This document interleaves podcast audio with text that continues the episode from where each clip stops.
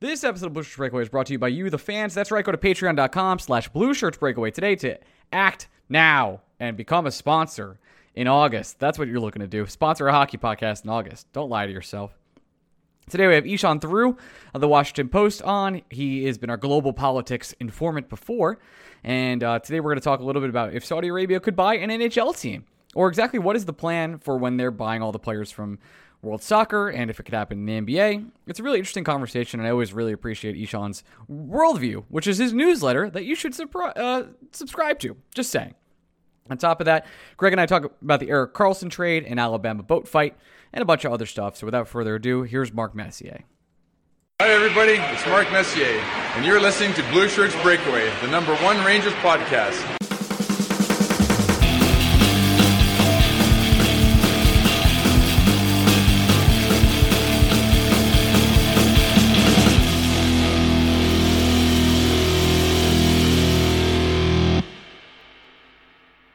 Blue Shirts Breakaway. Welcome to another of the Blue Shirts Breakaway. I am your host, Ryan Mead. I'm here with my co-host, Greg Kaplan, and we are going Alabama riverboat fighting.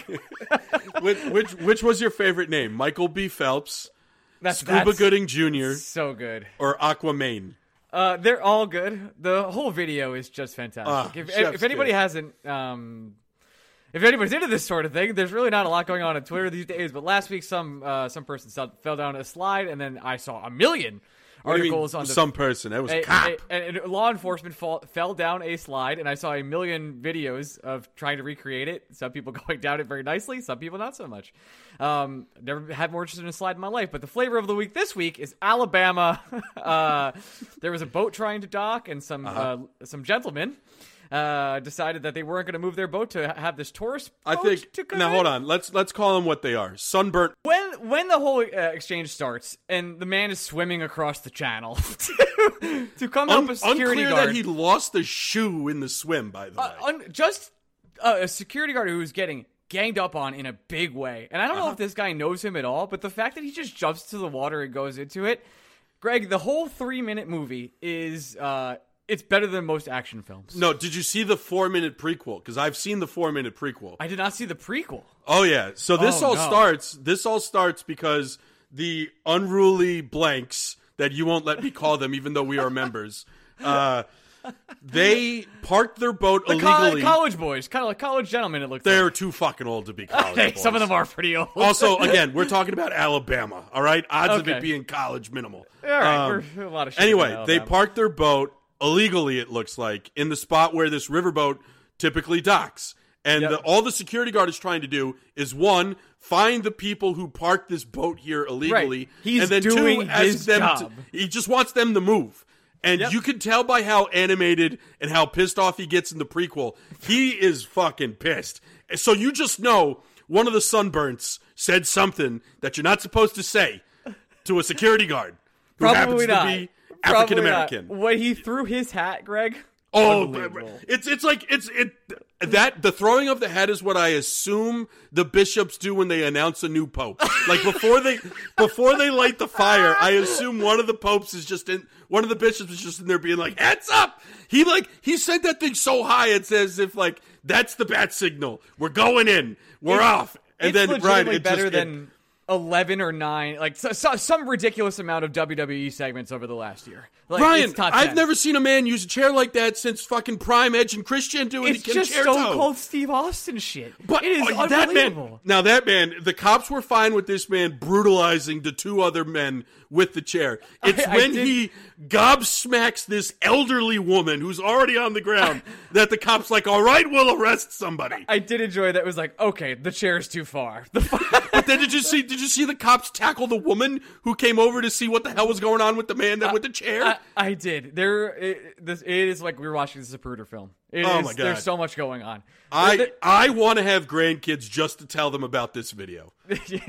Children, let me tell you about August 5th, 2023. Oh God! It just it it was amazing. It I I've never experienced a viral moment moment quite like that in my life. Where yesterday afternoon I started seeing stills of the dude with the chair. I was confused. I didn't know what it was. And then this morning Um, yeah. I saw the full video and I went, I'm not usually, uh, full disclosure, not really surprised. Not usually a big fight video guy. I know there's Uh-huh. many, many, many Twitter video like uh, accounts that are like, "Look at this crazy fight." I'm not usually that guy. This one's worth watching. this one is 100 percent all. It's John just- Wick Seven. It really it's been is. a it honestly tough weekend for SummerSlam, which is the third most talked about fight from the weekend, because in the number two spot is Tim Anderson getting his face rocked. Dude, I watched a little bit of the Jake Paul match. It was as boring as anything I've ever watched in my life. It's like Nate Diaz got off the couch for the fight.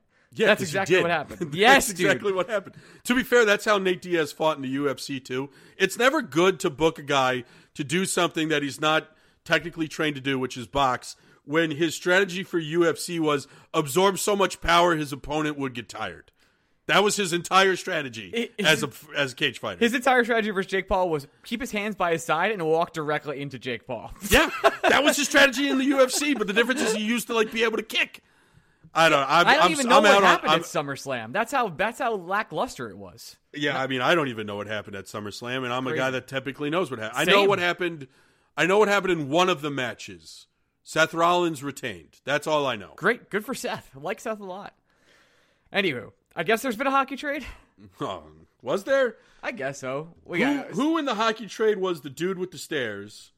Who in the hockey trade was the security guard throwing I think hat? Kyle who in the hockey Dubas trade was the chair guy. Jr.? I think Kyle Dubas was the chair guy. I don't know. So here's the thing. Let, let, let's look at it from this angle. What's the most valuable asset moved in this trade? It is Karlsson, but it? I think you can make a case for the first uh, one of the first round picks. Yeah, I think it's the first round pick. I do. I know a lot of people are taking a shit on the Sharks for not getting any value. Here's the thing. I actually don't think the Sharks did so bad here. Okay, uh, am I don't hot- know what I don't know how they were supposed to do better. Am I hot taking? It's not like Erik Karlsson's contract is very team friendly. It's for a- also anybody. now I'm famously the guy that said I have no problem with Erik Karlsson winning the Norris last year, and I don't. I think when you look back on last season, the most notable performance from a defenseman last year was Erik Karlsson.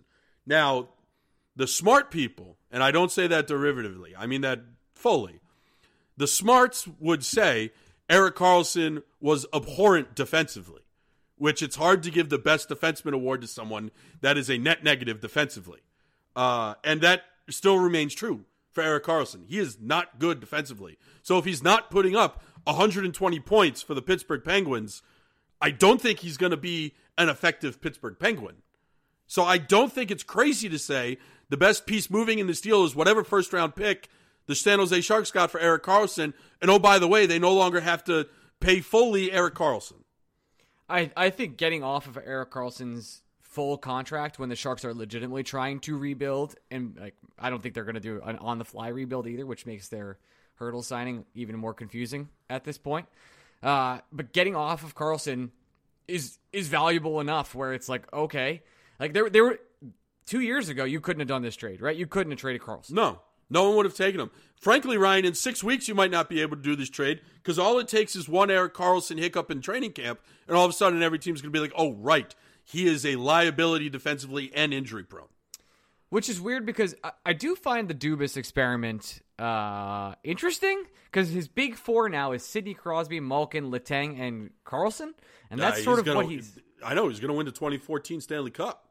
I know it, those are all amazing players, and Sidney Crosby is is great for a reason, and I'm sure he'll be good again. But all it takes is one or two of those guys to not have the year they're supposed to, and you are in deep shit very quickly. Well, I just I, what year is Erik Karlsson supposed to have? Now, I will say this as well. Erik Karlsson's in this weird class of athlete where logically speaking, I understand he's not he's just a name. I get it. In my head, he's just a name. But I put him on the Chase Utley level of late career Chase Utley, where that prick was also just the name, but for whatever reason, I hated facing him, didn't want to face him, and feared he was going to do something special against my team. Erik Karlsson's going to hit the hockey equivalent of 220 with a 84 WRC plus. But against the New York Rangers, I'm expecting him to have 15 points and a plus seven plus minus. He will kill the Rangers. Yeah, it's just what I expect. I, I expect him to play the other 31 teams, 30, the other 30 teams like the scrub Erik Karlsson probably is at this point in his career. Great career, sapped away by injuries. It's unfortunate. Happy he got a lot of points last year, but he got a lot of points on a really bad hockey team, and the team was really bad, partially because he sucked at the prime prime responsibility of his job. At the same time, when he plays against New York Rangers, I promise you that man Fountain of Youth thing it real big. He's going, and we've seen it before, which is what makes it so sad. When the, before the Rangers started the rebuild, Erik Karlsson single-handedly on a broken foot, I believe. Erik Karlsson uh, started the rebuild. Yeah, he did. He's the exact reason the Rangers had to start rebuilding. He beat the shit out of the Rangers, in a, uh, and then they took the Penguins to 7 mm-hmm. which is why he's now playing for the Penguins many years later. Uh, I again, I saw a lot of people poo-pooing the San Jose here and saying like, "Oh, I can't believe that's all they got." I don't think NHL trades make sense to me in general, but I agree with you. It is the best asset, uh, the first round pick. Yeah, but also I just who else was trading for Erik Karlsson? Realistically, it could be it could be a lottery pick as well, and nobody was. It was like like Vegas can't do it, so that's out. Edmonton um, can't do it. Uh, the Hurricanes could do it, but then they pivoted to what? Michael Bunting and Tony DeAngelo. Yep. The, it was there was no market for a Karlsson trade, and a big reason why there was no market for a Karlsson trade is one, nobody has the money, and then two, quite frankly, your higher echelon Eastern Conference playoff teams, they're fine on the blue line. Would Erik Karlsson make the Bruins better? No. Is he going to make the Rangers better? Shocking to say no. Is he going to make the Devils better? Shocking to say no. Is he going to make the Hurricanes better? No. The Hurricanes the Hurricanes essentially got Erik Karlsson. His name's Tony DeAngelo, who also can't play defense and put up a ton of points offensively. So I, I, I don't know. I I get it, but this is just a this is a replay of Max Scherzer where everyone's reacting to the name and we're not taking a second to maybe contemplate that this guy stinks. It is one of those situations, and he will be making. Uh, I know that they got was eighteen percent salary retained or something like that. I don't know. I just feel bad for Jeff Petry and all this, who somehow ended up back in Montreal. He did. he did. He tried to escape. He's back, baby. The first uh, article I read today from a Montreal writer too about the trade was, "Will they trade Jeff Petry again?" I'm sure they will. Uh, just so just so everybody at home knows, uh, Karlsson has four years left on his contract after this year. So he plays. He will be playing for the Pittsburgh Penguins until 2027.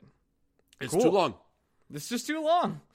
He was. He might have been washed a year ago, and I know he like healed the injuries and came back. But to just make that bet look, I guess they're just trying to ride into the sunset with Crosby, Malkin, Letang. Like, hey, one last one last dance for four more years situation.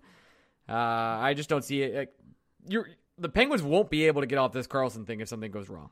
Period. No, the, no, because if it goes wrong, no, who's going to take him back? The the way it goes, there's there's one way it goes right for Karlsson, which is essentially he replicates his season from last year, which was great offensively and terribly defensively the, there are 700 ways it could go wrong. You're you're just tempting fate here. You are, and it, I don't think this moves the Penguins into a, uh, a. I don't think this moves them up the Metro standing in terms of am I scared of them or not. I think firmly uh, the Rangers are third place in terms of like what if you want to do like a power rankings on August seventh, whatever it is. I think one and two is the Devils and Carolina Hurricanes. Uh, Hurricanes are just a great regular season team. We've talked about it forever that we're not mm-hmm. scared of them in the playoffs. Cool with that. Uh, but then after that, I think it's just us and that second tier, and then everybody. Like, Pittsburgh is, is right below that in their own. No, I mean, I still don't know who's better between the Penguins and the Islanders. The same questions I I didn't know who was better between the Penguins and the Islanders before yesterday's trade, and now that the trade's done, I still don't know who's better between the Penguins and the Islanders. I think they're pretty similar. Both teams have fairly high floors where I don't think either team is going to be truly terrible, though I think there's a chance either team could miss the playoffs. But I also don't think either team could be truly special, though there's at least some line of thinking that, like, if Sorokin goes nuts, the Islanders are going to win 100 points. And if the Penguins get somehow prime Crosby, Malkin, and Karlsson out of the corpse of what is left of those three, then yeah, something great could happen. What they still don't have is a goaltender. And I still don't think they have anything closely related to a shutdown pairing defensively. And quite frankly, Guentzel's already going to miss time this regular season. Once you get past the Crosby line, I'm not necessarily worried about them offensively either. Yeah, it, uh, I know this is such like a nitpicky thing, but I was surprised they traded Casey DeSmith. Uh, I thought he was a serviceable backup for them. Yeah, but at the same time, there's so many. Like, Jaroslav Halak hasn't signed with the team yet. Great point. Great point. He's much better than Casey DeSmith, and he's out there for. He's no he's no worse than just as good as Casey DeSmith. Yep. Yeah. Hundred percent agree. Good. Well, good for San Jose. Hopefully, they can uh, actually get some fucking rebuild going. But the Metro continues to try and become the best. I, I don't know if the Metro has the most talent in all divisions of all sports, but it's got to be up there. I don't know. If I don't know if it has the most insane. talent. It has the most trying. I, I, I think the Metropolitan Division in the in the National Hockey League is the division full of the teams that are actually have a plan or are trying to have a plan. Even the Blue Jackets are trying to win. Yeah, they're trying. They are making an effort. They realize they have no incentive to be bad with the roster that they have. And the Flyers, who are intentionally bad, now understand that they are intentionally bad. Whereas before, they were intentionally bad but thought they were good, and I love that. Now they seem to understand they stink, and there's a benefit to that, and they're using it to their advantage. The, the closest combination to this is probably the American League East, where the Blue Jacket, oh, the New York Yankees are the Blue Jackets of baseball. There's no benefit to the Yankees being bad, and yet they are. Uh, yes. The same with the Mets. It's like unbelievable. Well, Both that's why I said American League East. I didn't say I shit about the National Sorry. League East. My- is what my- it is. My apologies. National League East has the Washington Nationals, who are downright terrible, and they have the New York Mets, who understood they were terrible and now are trying to buy their way to being better. They are, uh, and, and Except for Brett Baty, who fucking blows. in the right way, at least. Again, the Mets are doing the right thing to try and become better in the future, where the Yankees were not. If the Mets the were right doing the right thing, they would have traded Brett Baty. thing. Uh, I don't know if there was a market. If Not only sure. there was, if only there was a time where there was a man on a podcast when there was a market to trade Brett Baty. Maybe when he was universally ranked as a top twenty prospect in baseball. You've been trying to trade him for the last three years. Every three years, year. Ryan. Three Yes. years. You have been trying to do that. It is, is it really because funny. he's not good? It is really funny when you see like these universally ranked guys that are like 40 or 50 and they finally come up and you've seen them for like a year or two and you're like, oh, that guy kind of stinks. Mm-hmm. Like, huh? Huh, I guess we could have got something for that. That's Mm-hmm. interesting. Like, Uh, not not to not to just airbomb Quinn Priester here, but Quinn Priester was like a top 60 uh, pitcher for the Pittsburgh Pirates forever. Oh, he's yeah, and he stinks. He's bad, bro. Like, uh, I remember. Uh, I'm gonna do one more baseball name. Jackson Cornwa, I think it was, or Corwar Jackson. He was uh, at one point like a top 30 pitcher for the Royals. He came up. He got shelled three Oh, times in a row. Kowar, Kowar. yeah, Kowar. Yes. He had like a 1.4 ERA or something in AAA. Came up, got shelled three times. Is now out of minor league baseball. That was last year. that was last year. He's done. I don't. I don't think. I mean, the Royals also. The Royals, for a team as bad as the Royals, they should be better about managing their prospects. They're atrocious with no hope. At least the A's have a couple guys. Not you got you got to look hard, and they're super young. But at least the A's have one Luis Morales just hanging around, Mason trying Miller, to be that that's guy. Yeah. The Royals have fucking nothing. They got nothing. Nothing.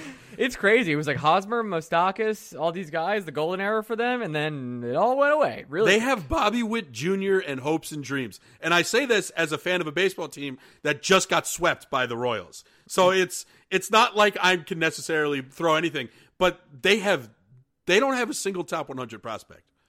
Not a one. so sad. Really, really. They've been sad. bad for 5 years. They don't have one? They didn't hit on I one? didn't figure this out. It's been you guys have been bad since you like the the year after the World Series. That's that's been it. They hit on Bobby Witt. and That's fucking it. And that was the 2018 draft.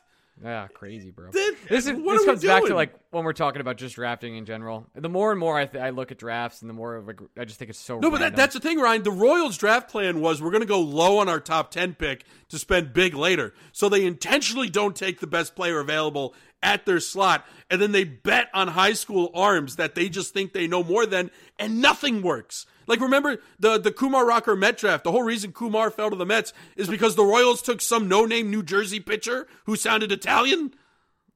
oh yeah, it's from New Jersey, so that makes sense. Oh, I did say the same thing twice there, didn't I? You did. You did. Uh, I'm, I'm Italian. I could say that. Good. Shout out to my family that uh, left me. Anyway, uh, point is, uh, the Pittsburgh Penguins and and the Metro just in general, top to bottom, everybody seems to try, no matter what. And finally, the only team that's going to be bad this year, I actually think CBJ is going to be pretty frisky. All of a sudden, uh, they're not going to win a lot of games. it, did you just shorthand Columbus Blue Jackets for CBJ? yeah, why isn't that isn't that bad? I don't know. Something the way you said it made it CBJ? weird. It's Yeah, I weird. don't- I didn't like it. Okay. like I think the Blue Jackets will be frisky, and uh, at least the Flyers are going to win some games on accident. On accident. They're just, they're just going to wait for Michkov to come over. That's that's their whole plan. Hey, their whole color- plan is wait for Michkov. What color jersey do the Rangers wear on the road? Uh, is it white? Yeah, I couldn't say that word earlier, but you can say it now.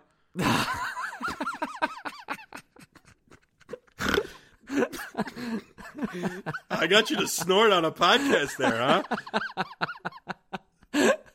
That was good.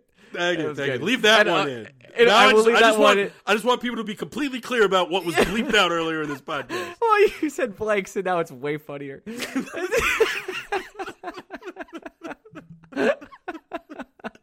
it's way funnier. Uh, that's good podcasting. That's a good callback there. Good job. we have uh, we have a good time here. Um, I want to do five stars now. Like I don't know what else to talk about. Uh, Lafreniere still hasn't signed. It's fucking. Are you are, are you freaked out? Because I'm still not freaked out. I couldn't. My panic level is zero. I think the contract has been signed and they haven't announced it. I just don't know what the what's the point of signing the contract today versus the end of the month. I don't think it matters either way. I, I Nobody's don't- yeah. I don't know. nobody's nobody's doing that. Oh, I, we should mention that the Rangers hired a new skating coach. At least we should Hey! at least at least do that. Yeah, he's got. I think he's got ties to Gabe Perreault, which makes a lot of sense when you think Correct. about it. Uh, and the people, people being worried that the old coach is still technically within the organization. I think Tom Ertz said it best in our insider chat, where how many times have we seen Chris Drury reshuffle a guy out of a position, and within a year that guy's out of the organization? It's kind of one of 10 those. 10 plus times at this point. Yeah, it's kind of one of those. You, we're going to pay you anyway, so we're not going to fire you. Uh, but once you're out of your contract, we're not going to rehire you type Yes. deal. And Yeah. then my other thing, and maybe someone listening out there probably knows what the fuck a developmental coach does for a hockey team. But Ryan, quite frankly, may I ask, what the fuck does a developmental I- coach do for a hockey team? I I, know what they do in baseball. I think we've talked about this um, a good amount in the past.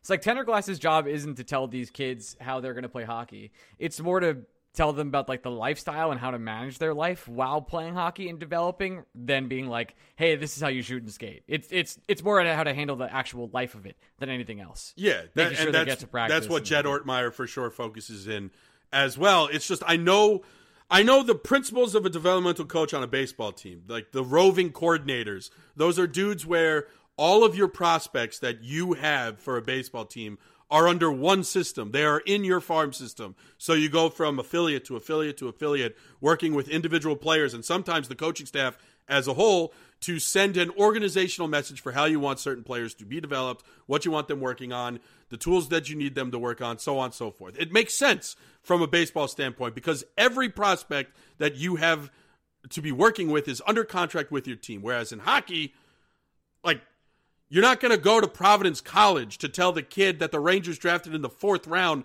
to play a certain way if that's not how Providence wants to play. You're not going to go to Europe to work with your Swedish defenseman to play a certain way if that's not what the Swedish league coaching staff wants to do with that player. You could really only control what's going on in Hartford, and even there, half of the Hartford roster aren't even prospects. They are dudes who just happen to be playing in Hartford as they try to get an NHL contract for themselves. So I, I just I don't know why we call them developmental coaches because they are developmentally not doing shit.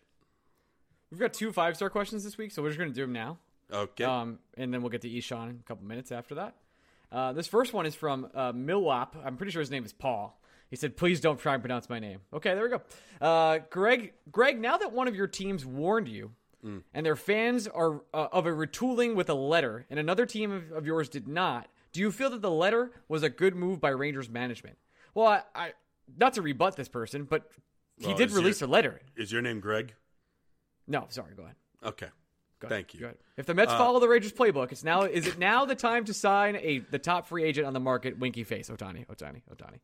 Yeah, Ohtani's only coming to the East Coast if he wants to come to the East Coast. Um, anyway, the thing we love about the letter, and we, we remember fondly on it, and I think it, it was really good for what it was. But what makes the letter special is you don't hear from hockey management ever. So the fact that they released a letter stating their intentions, it was an information dump that none of us were expecting and we all appreciated. And I think that is what makes the letter special. I didn't need the Mets to give me a letter because Steve Cohen himself got up to a microphone in June and said, if this team doesn't start playing better, yeah, I'm going to trade everybody. And then when the team didn't start playing better, yeah, he traded everybody.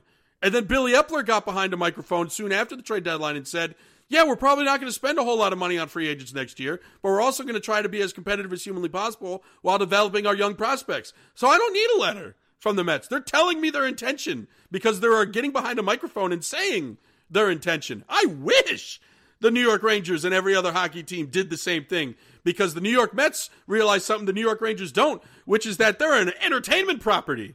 And sometimes the entertainment isn't what the win loss record is on the field, but sometimes it's just simply knowing what the next season of this show is going to look like. So the Mets said it. God bless them. They sucked. They traded the players who were responsible for the sucking, somehow for better players. I'm happy with it. But no, I, I, I, my problem with the letter is not that it exists; it's that we don't hear from Chris Drury. So I don't know what the fuck his plan is ever. I don't need him to tell me everything. Billy Eppler doesn't tell me anything. Billy Eppler won't even tell me if the Mets are re-signing Pete Alonso at this point. He leaves a couple things up to mystery.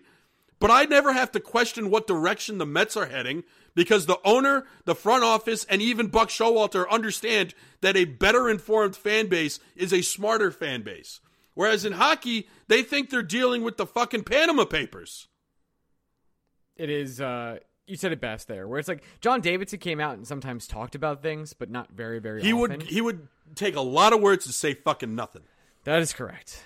It, it's not like Gorton was very uh, out and about either. Sather out and about never really happened. So it, it is a different thing. It, it's totally different. And Cohen has been the most forth, forthright owner in all of sports, maybe other than Ballmer.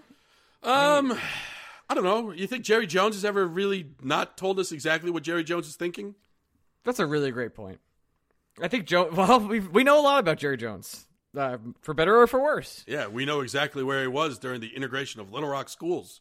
That's true. Uh, we know a, a, lot. I think we know about his shoes as well. Anyway, that's an we know. We know too much about the Jones family. Too much. That that's true. Keeping up with the Joneses. Next but question. We also we knew a lot about Bill Parcells. Like this is this truly is something that is only. It doesn't only happen in hockey because you never hear. When's I don't know what the fuck Leon Rose sounds like, which is a ridiculous thing to say. Yeah, it is weird that we don't know what he sounds like. I have no idea, Ryan. I like I know what Thibs sounds like. I've heard him speak. I if you played me an audio recording today of Leon Rose, I would not know it's him. It's really upsetting. He's president of ba- basketball operations for the for the New York Knicks.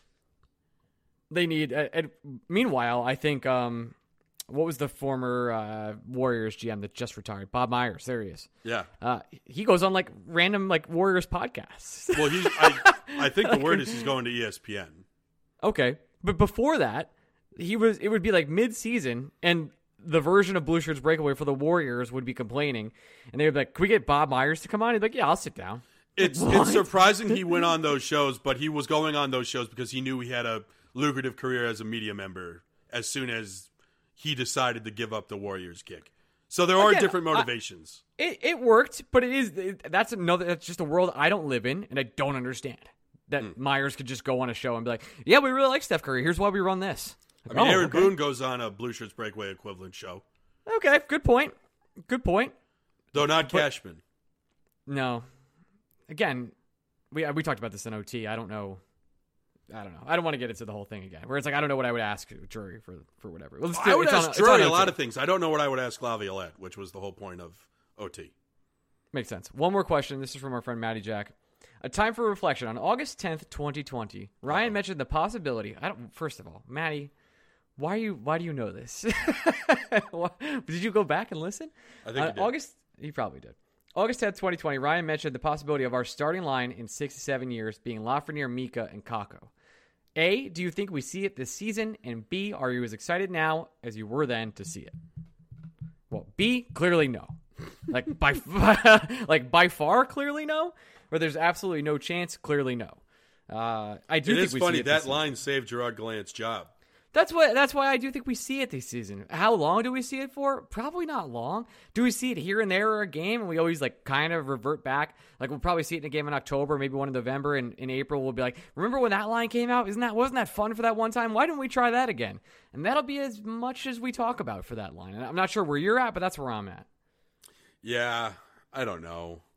I'm the idea of Lafreniere, Mika, Kakko doesn't necessarily excite me, and I don't know if that's because I'm underwhelmed by Lafreniere at this point, or if I'm just in some weird summer malaise. You know what the real problem with this Ranger season is going to be?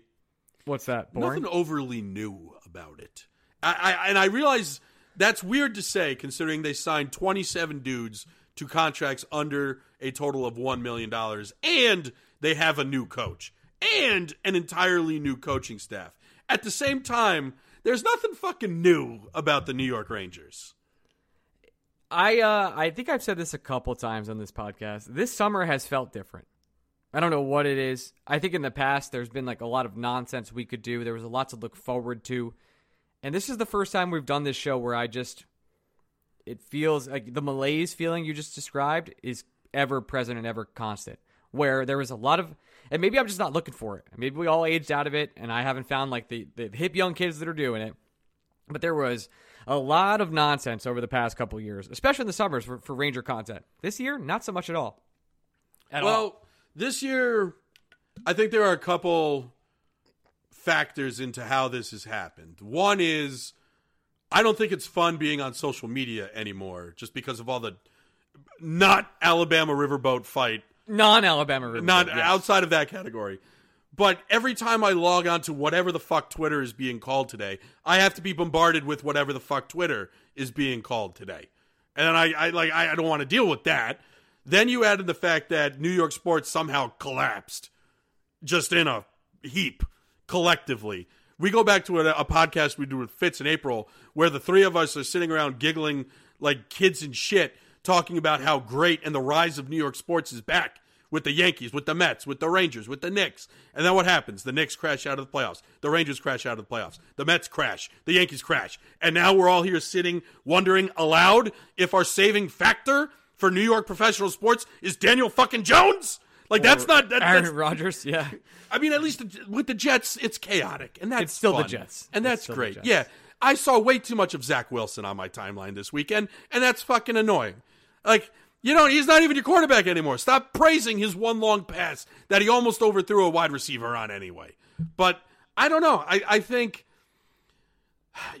Eichel summer, it was a constant talk about Jack Eichel. That's fun. And what and the Mets were chaotic good. The Yankees were really good. That's great. Last summer, Aaron Judge was doing his thing. The Mets were winning 100 games. The Rangers did one interesting thing with Vincent Trocheck.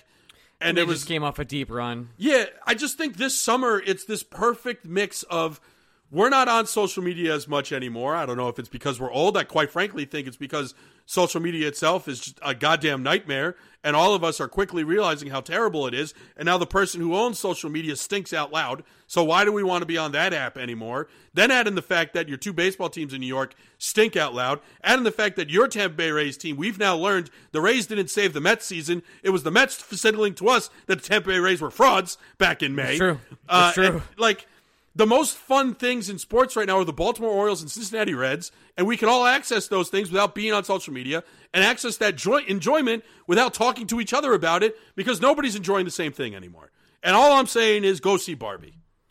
That's it. I think that was. A, I don't, we have nothing else to say. Let's get to Ishaan. I was gonna make a rebuttal, but there's nothing else.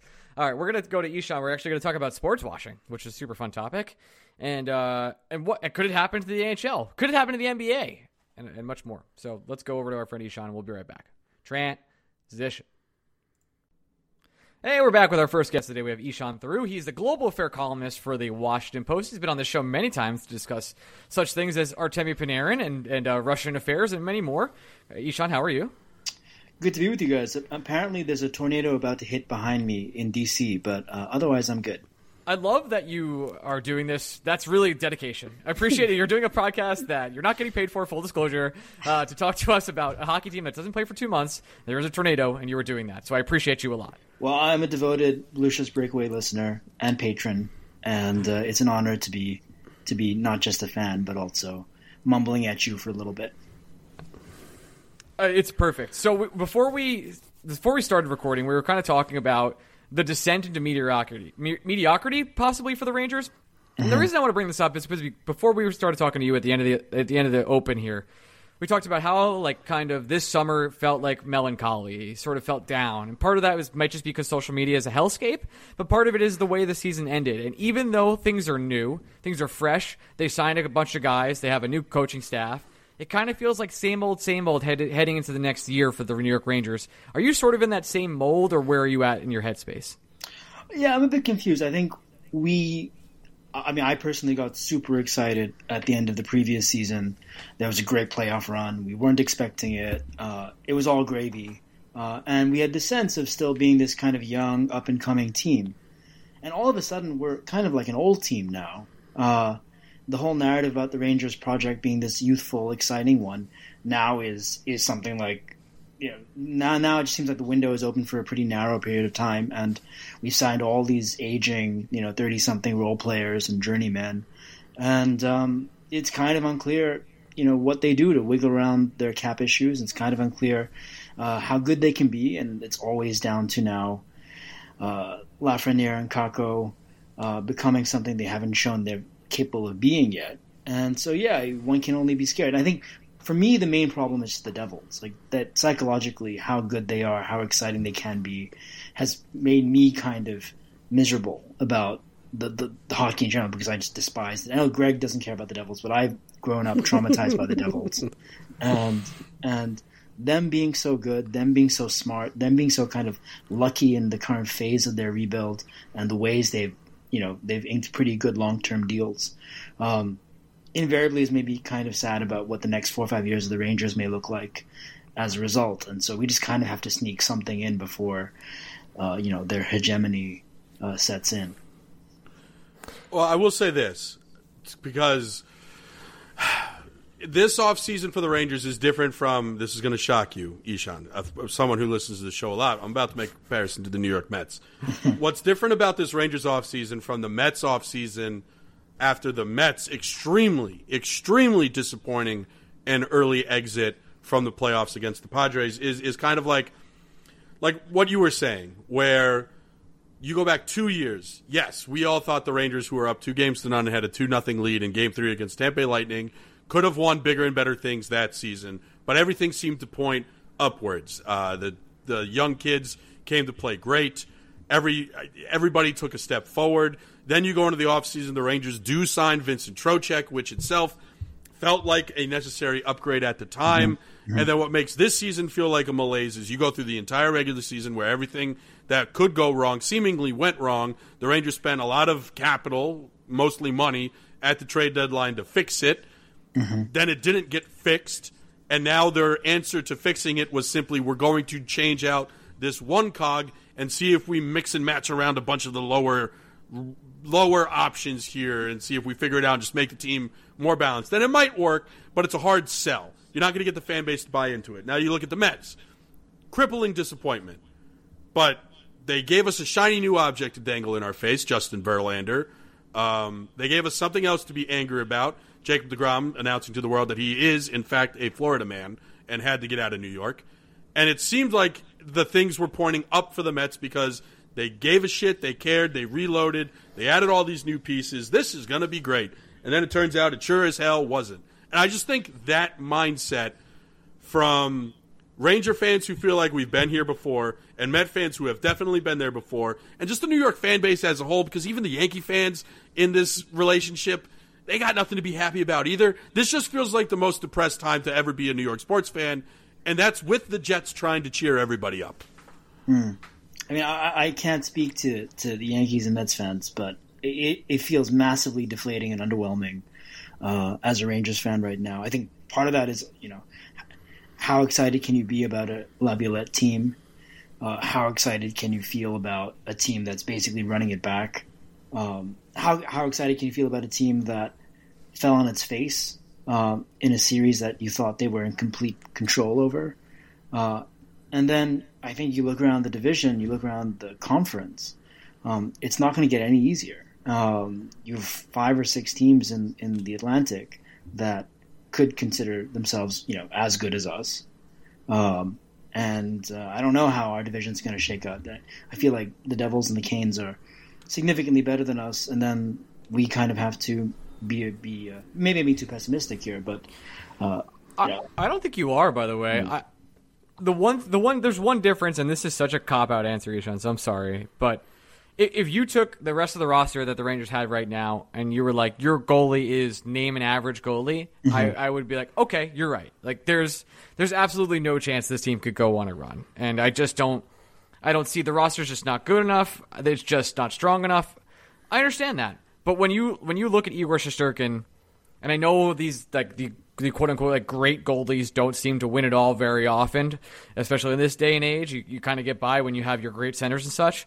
But Igor can just do it all, and, and he, he's a total game changer for this entire roster. If you're if we were just you know playing middle of road goalie, I would say you're right. I think this is a fourth or fifth place team in the Metro, but Igor Shesterkin is just a game breaker, and he's the difference. Well, I'll actually go one step further before tapping Ishaan back in. I do think there's there's a lack of newness for this Ranger team that I think has some people a little bit lower than they should be on this team. If a if a contending team out west traded for Mika Zibanejad, I think their fan base would be extremely through the roof about it. If, mm-hmm. if the mm-hmm. Colorado Avalanche all of a sudden traded for Mika Zibanejad, they'd be like, "Holy shit, we got Mika Zibanejad." If a contending team out west like the Kings traded for Chris Kreider, they'd be thrilled about having Chris Kreider. If somebody traded for Vincent Trocheck, they'd be thrilled. You go down the list: Artemi Panarin, Adam Fox, K'Andre Miller, even Jacob Trouba. I, I think if other teams traded for the players the Rangers had, they'd see it as a huge improvement forward, and they'd see it as an exciting new thing. For us, we've just had these guys for so many years that it, it's it's getting a little stale, and that's not a knock on the players. But when you have a postseason as poorly as that first round ended for the New York Rangers, it's hard to motivate yourself to stick with the girlfriend that is letting you down quite often. Yeah, and I think I think there's a certain extent to which we've, yeah, as you said, we've been here before. I mean, I, I feel like there was a long period of time uh, under you know Vigneault, even in the Tortorella years, where we we knew we had a good team, but we always knew that our team was really. I mean, that our individual players were never. I mean, I, were never kind of the superstars elsewhere. Um, you know, Brad Richards, Rick Nash, they're fine, but they're not. You know, whoever it was, they weren't the Crosbys, the Ovechkins then, and and I feel like we're just drifting back in that direction. Although, you know, frankly, I'm actually, you know, in my heart, I'm I'm I'm not an actual pessimist. I'm kind of an incorrigible optimist, and I also have my own kind of fan fiction about how the season's going to go. We're going to be really good.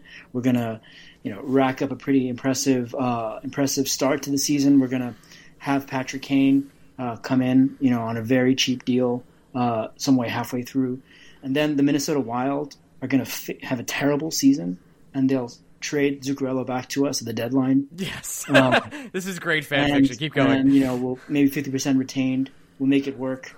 Uh, and, and I'm pumped for all of that happening. So, so let, let me let me cap my Rangers comments on that. I, I I'm fully on team. Bring Zook back. I don't care if it's a trade deadline. I don't care if it's next summer. I, I I'm desperate for him to play again with us. Look, I'm not going to crush your dreams today, but next week on the show I might. Um, Hey, Ishaan, if it makes you feel any better, it looks like I'm about to be in a tornado warning too. So you got that going for you, buddy. Yeah, hey, we're all to, yeah. we're all, we're all tornadoes It- together. Uh, I I don't know if you can hear on my, on on my speaker, but it's it's pretty loud behind me, and the trees and branches, you know, waving around, and it's it's pretty ominous. Oh, get, get a load of this guy. He's got a yard, Ryan. No, I, I don't. It's actually a back alleyway. It's the back alleyway with the trash. That that. Okay. Oh, all right, Okay. all right. All right. Well, that backfired on you, Greg. The, Ishaan, the reason we actually brought you on today, other than talk about Rangers and, and the future of that, was there's been a lot of um, I don't want to say sports washing, but some of some sports washing, but also there's been a lot of throwing a lot of money around it at elite athletes that are about to retire in the world of soccer. And part of that is because I think Saudi Arabia is trying to have a seat at the table mm-hmm. when it comes to world soccer powers. And it's gotten me thinking over the past couple weeks when Mbappe was offered like some one billion dollar contract, and you know, I- and one thing that really kind of stoked the flames for me was like LeBron James came out immediately. Was like, "Yo, give me a call." like, hey, like if you guys want to offer me this kind of money, think about it. And that was one of the first times I thought, would LeBron James go to uh, not the NBA for a billion dollars? And and what would that take? And I think this is something you've been covering for a while, and like what the what the long term game plan is. Like, is it to get viewers? Is it to build a, a, league? Is it to build a foundation? Like, mm-hmm. what's the strategy here? And like, could it be turned onto other sports like the NBA in the future, or could it like could Russia do something like this with the NHL in the future? Who knows?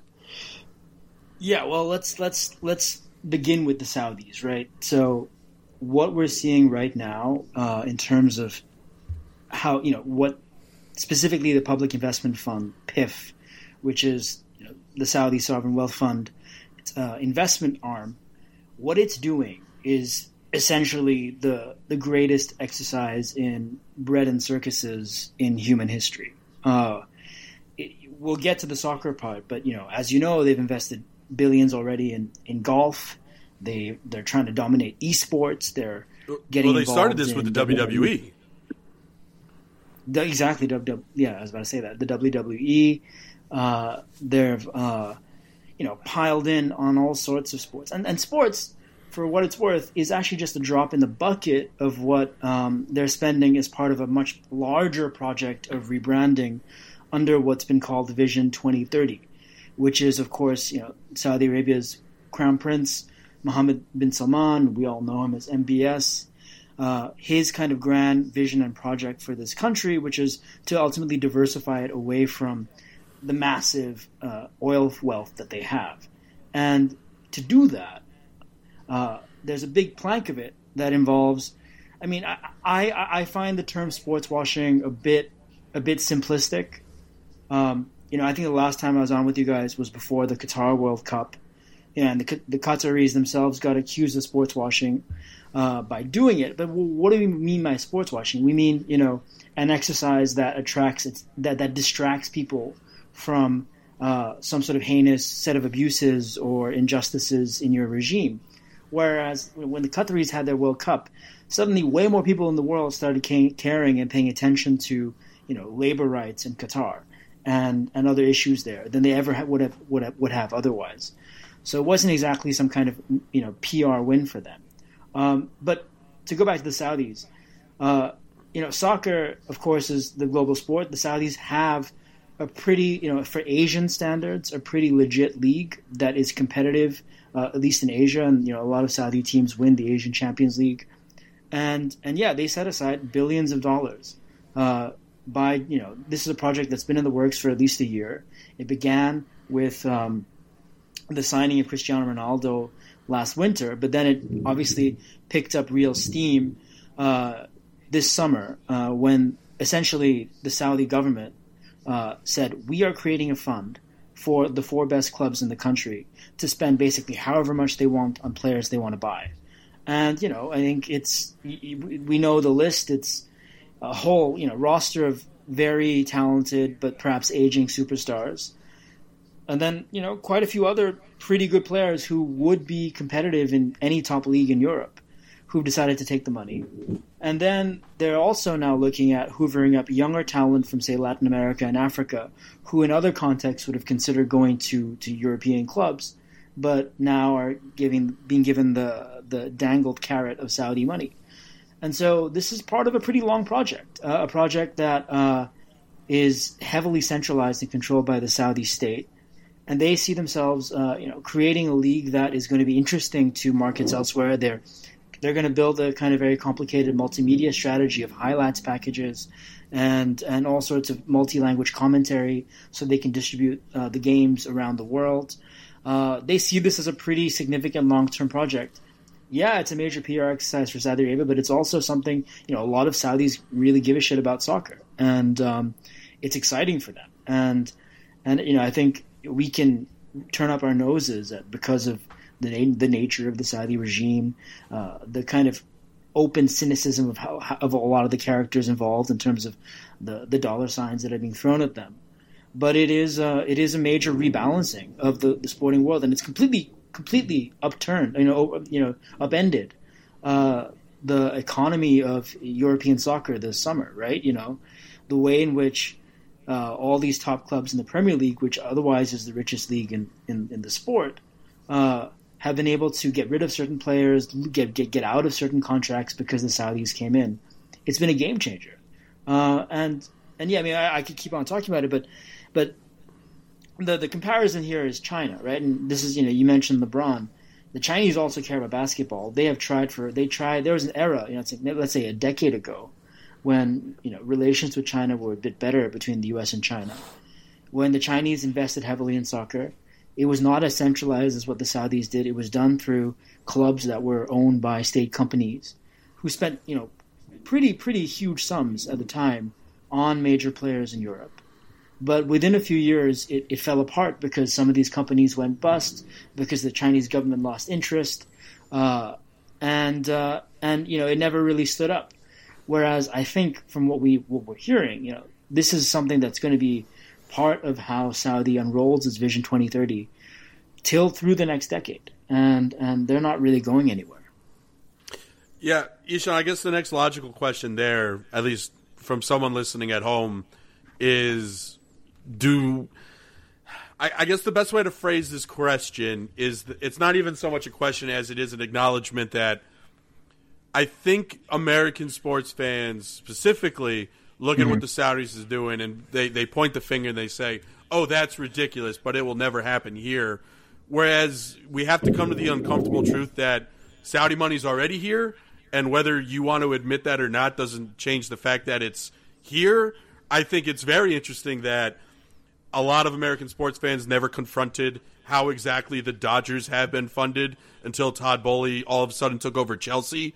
And right. English sports fans were pointing out how Chelsea was essentially laundering money through Saudi because that's just ownership giving to ownership at that point. And then we have the recent news that a Saudi group has bought into the DC sports landscape through, mm-hmm. I believe, the Wizards and the Capitals, which mm-hmm. aptly named hockey team to have sent essentially buy yourself into, if you ask me.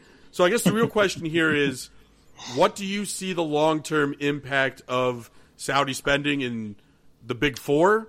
Is it going to make because again, it, it the Saudis are to me, if you look at the Saudi relationship with the PGA Tour, that's different than buying into one specific team. And I think the Saudis tried this with Newcastle. It's working to varying degrees, but then they realized, wait, we could just bring all these players to Saudi Arabia, and this will be right. self-controlled from there. So I guess right.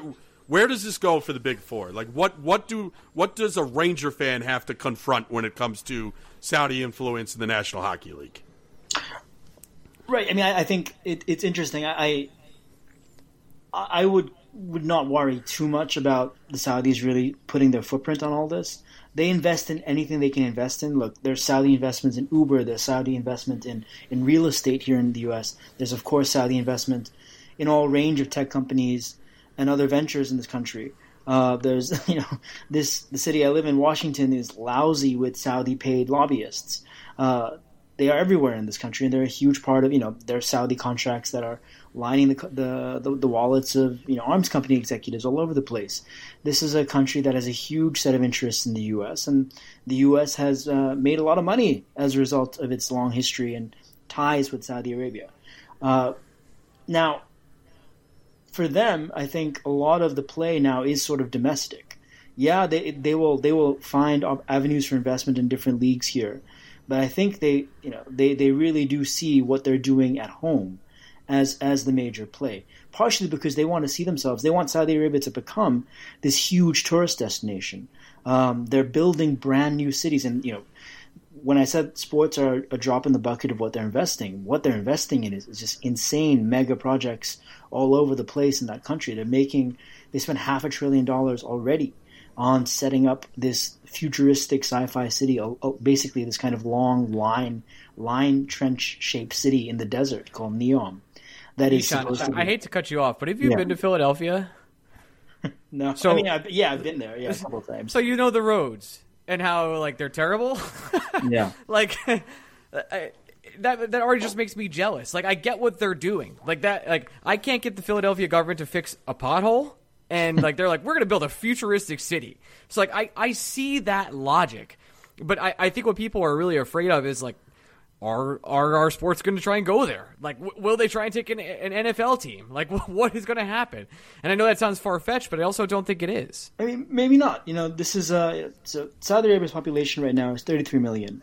Uh, we have it on record that MBS, the Crown Prince, has some vision of his country going from 33 million people to 50 million people in the next seven years, uh, which is an insane thing to think about. That means he's going to attract lots of investors, lots of migrants, lots of people who, who see Saudi Arabia as an exciting destination to be from around the world.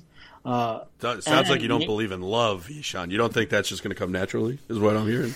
well, look, I mean, I really should have said off the top this is uh, a regime, this is a crown prince who, per U.S. intelligence, uh, ordered the abduction and execution of one of my colleagues.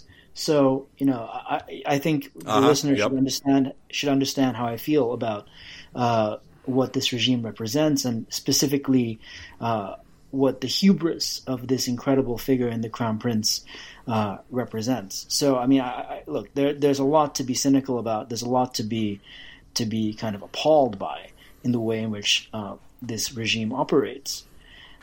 So, I, I can't really escape that. But when we're talking about what they're doing, it is it is a genuinely fascinating project, and the scale of it is is something that it's hard to see. I mean, yeah, maybe there's a future where they will have an NFL stadium in Saudi Arabia. Maybe there's a, a future where you know it, the NBA would be incentivized to do an All Star game in Saudi Arabia. Um, the the globalization of American sports is something that you know, especially as the middle classes in other countries get richer, um, may be you know appealing to uh, the people who run uh, the Big Four in the U.S. Um, and you know, I think ordinary people in, in England have for some years now had to grapple with the fact that you know while they love their clubs, there are millions elsewhere around the world who love their clubs too, and that they kind of have to accept the globalization of the Premier League and the ways in which the Premier League also focuses on the the interests of fans elsewhere.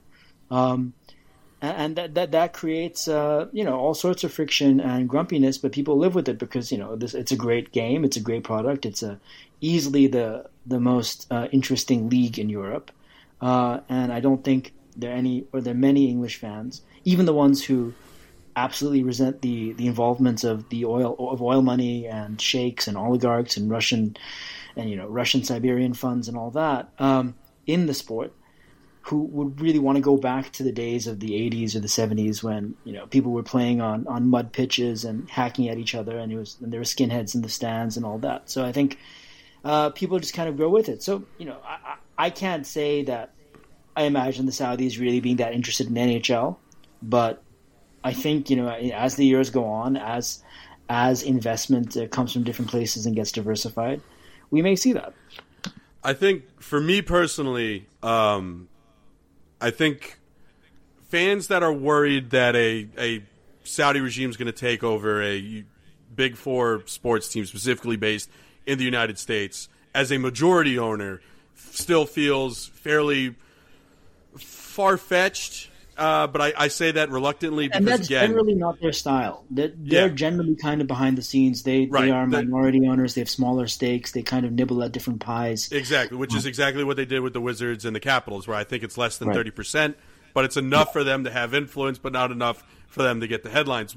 The thing I'm really, I would say, worried about is the proper term, Ishaan, is you know we're reading all these stories these days about how ESPN is looking for essentially a financial partner where the future of the big ticket sports distributor in the United States is fiscally not viable in the streaming world. They are hemorrhaging money for Disney. Disney wants to mm-hmm. try to disassociate themselves as much as humanly possible. So my I, again, my apprehension is I can see a situation in which Saudi Arabia comes in, buys a large investment in ESPN to keep it U.S. based, but they have influence, and the next thing you know is your Saturday college game day between Notre Dame and Stanford is taking place in Saudi Arabia. Like I just I, that to me feels entirely possible, where they become not invested in an American sports team, but they become invested in American sports by simply owning what we used to think as the tentpole of American sports, and that's ESPN. Now, I know we don't watch Sports Center like we used to, and I know we don't all interact with ESPN like we used to, but they are still the home for a whole bunch of very important events, including in the coming years the Super Bowl. And I think if ESPN is put up for sale, like Disney is hinting at it being put up for at least a sizable share, that to me is where Saudi Arabia might come in and be like, now that's a good investment. And that's where I think you're going to start seeing a significant difference in terms of the American fan experience with what Saudi Arabia is trying to do in the more global sports. Yeah, it's fascinating, and that's you know that that that's a scenario that isn't as far fetched as it may seem right now. Uh, I would say if, if you see Notre Dame or whoever else you were saying playing in Saudi Arabia, at least it means that someone's paying college athletes. So I wouldn't, I wouldn't, I wouldn't. that's, that's not the worst thing the Saudis have done. Um, but, do you want to talk think, about the disintegration of the Pac-12 today too? Because I got a lot of takes. Uh, I have absolutely no takes. Uh, so, oh, same. Yeah. same for OT. I just again, I'm just saying, Atlantic Coast Conference is going to have two teams from California. It doesn't make sense. Change the name of the conference. There's a lot of things that don't make sense, Greg. Um, Ishaan, I mean, I, guess I guess going to ask you about watching the championship on on ESPN. Are you watching that? Uh, your, your uh, beloved Southampton. Funny enough, because you may have heard, Southampton won our first game of the year on ESPN yeah. Plus. But exactly. I'm being told that not all See, I was under the impression in my naive I root for a Premier League team world that all of the championship games. Jesus, Ryan, did you spill something on your keyboard? Yeah, I just did. Okay, yep. perfect, great. Uh, I was under the impression in this beautiful Premier League living world that every championship game was available on ESPN Plus, and I'm now being told it's just a select few. So I don't know how I'm watching Saints games this year. This is the same thing with Peacock. Like the games that are on TV aren't on Peacock. So if you watch a Big Six team, they're never on. Peacock. It's like good luck. You have to get have a cable login. It's very silly. Um, Ishaan, before we let you go, thank you for taking the time. We, we, it'd be really a shame if we didn't talk about Arsenal and where you're at right now. Oh, I'm a lot happier about them than the Rangers. Uh, that makes sense. I mean, look, the end of the season last year was really rough, uh, but we all kind of saw it coming, right? The Man City is inevitable in that in that sort of way, right? Uh, right. But you got Declan, Community Declan, Shield winning Arsenal, by the way. Look, I, I, checked my phone at the 90th minute and it said final. I was like, oh, I feel bad for Arsenal. Later on, I get a notification Arsenal wins. Thanks. Appreciate it. Um, anywho, uh, you guys win the Community Shield, whatever. Where are you at for this season? You got Declan Rice. That's, the, the team is young. It's fast. It's fun. You have to you have to have a lot of good feelings. Are do you think it, this could be finally the year? I think I think it could be the year. I think it's going to be a really awesome season. Uh, I think that a lot of teams, Liverpool included, who look quite good.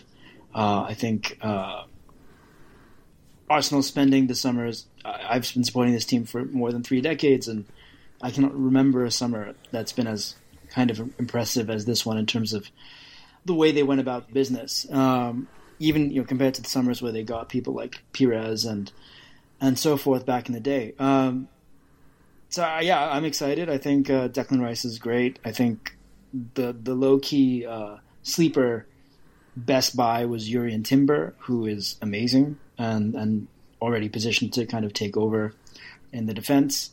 Uh, Saliba's back; he looks great. Uh, yeah, it's it's a good young team. It's sort of at a positive state of its stage of its cycle, um, and it can only improve, which is what's exciting about it. Uh, we'll see. I mean, City is, is impossible to to really uh, bet against. Uh, but this league is going to be interesting. There are going to be a, you know quite a few uh, other surprises around the corner. I think Brighton looks really great. Aston Villa look pretty looks pretty good. So it's going to be competitive. Uh, it's going to be interesting. But I'm you know I'm more positive about Arsenal than I have been for probably 15 years. And and yeah, I think I think. I, mean, I'm not going to say they're going to win it this year, but uh, I think it's it's something that one can be excited about right now. It's well, impossible to bet against Man City. Just here, impossible. As as an American, Ishaan, I have to say, first of all, how dare you? You sold Matt Turner. Rude. That that was unnecessary. Wait, did that, did that and two, can you actually sell Balogun? Like, I need him to play somewhere. Yeah, I, I saw today that it's done. It's official. Medicals are taken care of, and he's at Nottingham. But sell Balogun. I need this. I need America to finally have a striker worth a damn, and he ain't going to be worth a damn if he's just chilling, playing third team for Arsenal. Yeah, no, I think he's going to go. Uh, there seems to be a bidding. They've been kind of waiting it up because they're now finally uh, they've mustered a bidding war for him from three or four different clubs, and I think they. Yeah, I saw they rejected the, Monaco today. So, yeah, and the Inter is in the wings, and I think Inter is going to be the final. Inter in you know Inter Milan is going to be the final destination. Um, you know, I, I have mixed feelings about it. I saw I went to the All Star game, the MLS All Star game where Arsenal played. Um, he, he's he's not good enough right now for the first team, but he will probably be very good in three or four years, or two or three years. and uh, I hope they, they have a kind of buyback clause so they can get him back. But yeah, I think he's he's he's he's the U.S. is lucky to have him, and um, he's he's quite a talent, and he's he also has this kind of arrogance that is is you know sometimes can be a fatal quality for a star for a, a potential superstar, but uh, I think his his he has a kind of swagger and arrogance that's going to serve him well, and it's fun to watch him. Well, let, let's uh, let's end on this note because I think I'm I'm putting you both on the spot. Since I'm just a championship viewer, I'm going to worry about this anymore. Who's getting relegated sure. this year? I need to know. Mm. Uh, I feel bad for Luton Town. I can't imagine they stay up. uh, I I think they literally have to do VAR in like Grandma's kitchen. They're I think there's like they have like ten thousand seats. Uh, Everton goes down finally after these last three years, and uh, this last one's tough. I'll have uh, who, who what's the other team that just came up? That Sheffield is that Sheffield the one? United, yeah, yeah. I think that's the other one. I don't I don't see staying up. Yeah, I, I would say Luton, Sheffield, uh, Sheffield United, and um, you know Tottenham because you know the the well, I, I seriously, you can call me crazy, but everything seems to be going poorly for West Ham right now to the point where Moyes is mm-hmm. threatening to mm-hmm. quit. And I think mm. if you're at a point where David Moyes is threatening to quit, it's not going to be a good season. I just I, I refuse to believe it. So I think I mean, West Ham is sneaky going down this, contender. Uh, they have this bid for a combined bid for Maguire and McTominay from Manchester United. Forty million. Just the least expiring way you could spend the Declan Rice money, but I guess you know well, that's a, that, but not, that's but, a Moyes kind of. Listen, I like God love the man. I love him. Club legend. I'll have a James Ward Prowse jersey for every year of my life. But when you're not even meeting Southampton's ask for James Ward Prowse mm. and you mm. have all this Declan Rice money, what are you doing? Yeah, I mean, this is the the virtue of, of being the team that that does that is that is the the, the seller the, the, that is that isn't the seller that is the buyer of the hundred five million dollar player because or pound player because once a team ends up with that sum, it's just especially in the Premier League. You know, where do you go? Everyone knows you have all this cash switching around, and uh, I don't really know what, what West Ham is doing. Um, and yeah, they they're going to have a difficult season probably. Um, the other team that probably could go down is Nottingham Forest because they're a mess. Oh and, my god! Uh, Why'd you and, sell Matt Turner there then? Be nice to the American. We needed one goalie. He'll, he'll, he'll, he'll get a lot of work and he'll look good. They're, Nottingham Forest is a bit of a mess. They have a couple good players, um, but we'll how see. dare you speak poorly of your mom's favorite team? She's, we're going to see them. We have to. Like, how did oh, she end up with Nottingham Forest? Was she was she a, was she a bandwagon fan in the eighties or seventies? No, literally last year she broke her ankle, and uh, she had to. We, were trying to get her to watch soccer, and then they beat Liverpool in the game she watched, and she was like, "Oh, their name's the Trees. I love it." And then she joined every Facebook group. Now she knows all the players. She follows everybody. She's a shit poster online. It's a whole thing. Yeah, that's amazing. It's it's freaking crazy. She's like, we have to go to Nottingham. We can see this, this, and this. She's obsessed. I, I don't know how it happened. She literally hates sports, and it's the only thing she cares about now. So I mean, the power of the Premier League in the U.S. is is something else, and I think um, the one thing we didn't talk about is you guys talk about the big four, but yeah, the MLS is it's knocking on the door. Uh, except that the way it's oh, organized. see, this is where we're going to disagree. Yeah, uh, this is where we're going to disagree. I still don't. I don't think the MLS has any shot of even encroaching the big four until they get rid of this dumb salary structure that they have for the league. And the MLS also has to realize that they are a developmental league and they need to buy young Americans, young South Americans, young Mexican nationals, young Canadian nationals. They need to realize they are a feeder and they need to build their own stars. I, I get that everyone's obsessed with what Leo is doing in Miami. It's great. He's scoring all these goals, but he's scoring all these goals without a television audience because you have to buy a super special Apple package just to watch the MLS. And he's scoring all these goals because there's no competition in MLS for him. Like he's too good to be here all he's doing is proving this league stinks. I, I think the MLS has some big MLS trouble. Game. He's they're in this weird leagues cup thing. I don't even know what that is. Um, but look, I mean, yes, it's it's obviously not the same standard as some of the best leagues in Europe, but it's it's getting better year by year. In my opinion, there's way too many teams, and oh they, god, they yes, sh- they should just figure out a kind of two tiered structure where there's promotion relegation, and make it interesting for an American sports fan to experience that. Uh, obviously, they, they won't do that because of you know all the owners and all that, and the, the way the, the league is run. But I think there are ways in which this team, this league, could could expand in popularity. It has a, a basis of support, and I think the NHL should be worried uh, about about you know slipping behind the MLS over the years. Look, there's now. I mean, I don't know the veracity of it, but there are rumors today of Mbappe considering a one year stint in the MLS, and that would be that would be you know Messi being the MLS is a game changer already. Mbappe coming for a season is, is crazy. Yeah, I I think a good argument can be made that the Premier League itself is actually one of the four big U.S. sports, and if you want to take out mm. baseball mm. or hockey, a good argument can be made. Um, I think people are more passionate. I like, quite frankly, to me, in terms of television audience, your big three television audiences every year now. We live in this real world where it's the NFL, it's college football, and it's the Premier League. I think even the NBA is falling behind in terms of television audience to what the Premier League is able to do on a Saturday morning in December. But I just I don't. The, to me, the MLS, I, the league doesn't want to be what it is, and I think the league would be super fun and super interesting if it was full of essentially what Atlanta United did a few years ago, mm-hmm. um, which just bought young South American budding stars, promised them if they gave them three good years they'd finally have a brand name and reputation to then go on to Europe like they want to. And if the MLS, if MLS ever ever adopts that mindset and essentially becomes what college football is to the NFL, God bless them. Then the popularity will take off. But the salary structure to me is way too complicated, way too fra- uh, faulty, and doesn't make any sense in an international market.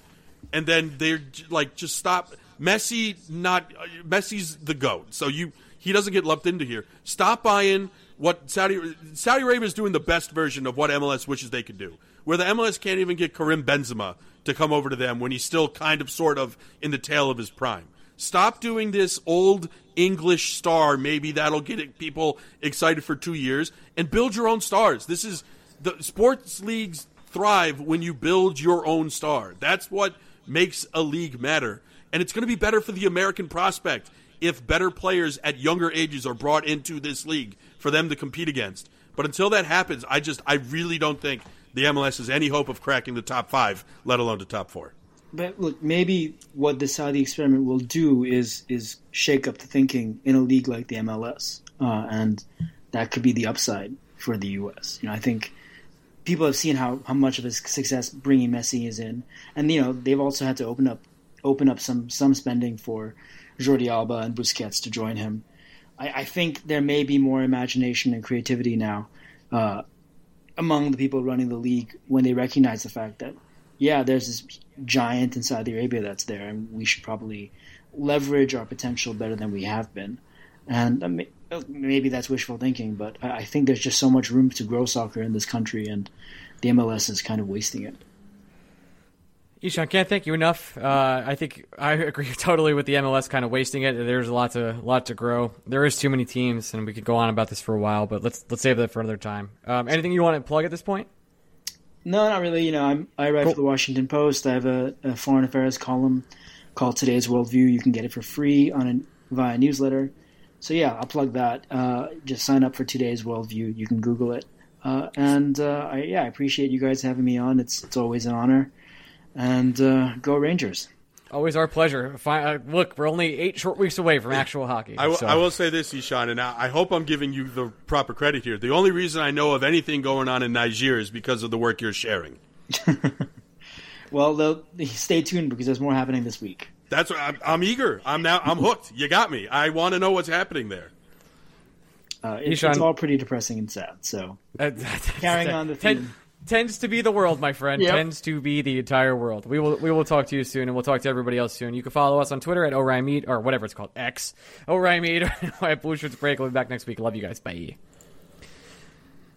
Ishaan, just stay one. Hey, it's the end of the show. This is where I thank the NHL Insiders Club for people that subscribe to our Patreon and keep us going all year round. But before I do that, I want to get, send a special shout out to our dear friend Dan, who actually co hosted the podcast with us earlier this year and has just had his first child. Congratulations, and I want to apologize straight up to that kid because he is now a Mets and Rangers fan and he is ready for a life of misery.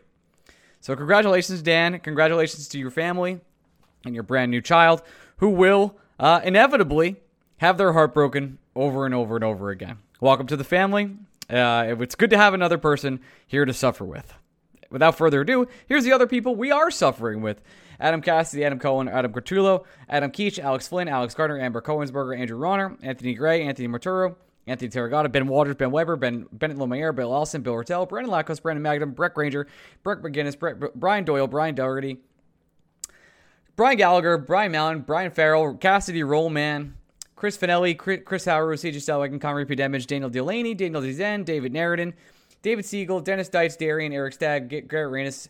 Greg talks about the Mets constantly. Greg Gretzky, Howard McFly, Hayek Waivers, Harrison Haskell, Hell Vanilla, Hippie 89, Ian Rodriguez, Jack Bagley, James Masker, Jerry Marquez, Jason Stumer, Jason Zambrowski, Jamie Mack, John Hardesty, John Shea, Johnny Thundercock, Jordan, Josh Kesselbaum, Christopher Florida, Kevin Yu, Christoph Berg, Leszek, Gronowski, Lou Giordano, Matthew Matthew Goodwin, Matt, Matthew Kine, Meatball the Cat, Michael Koenig, Michael Bucklaw, Mike Manascu, Mike Posternak, Nate Hannafy, Neil Grover, Nicholas DiNicola, Pavel, uh, Pavel, just my dear friend Pavel, uh, other slash Pascal Perrier, Paul J. Smith, Phoenix Ignition, PJ Sparrow, Pro World Takes Camera, Randy Tester, Swangard, Thomas, uh, Tagda Seamus, The Drop PK, Tommy Siclari, Tommy Tedeschi, Tommy O'Neill, Tor- Tony Gregory, Tori from Manhattan, Vinny Bracco, Vinny Hay, Wayne E, Win- Will Spector, and Winston, the Golden Retriever.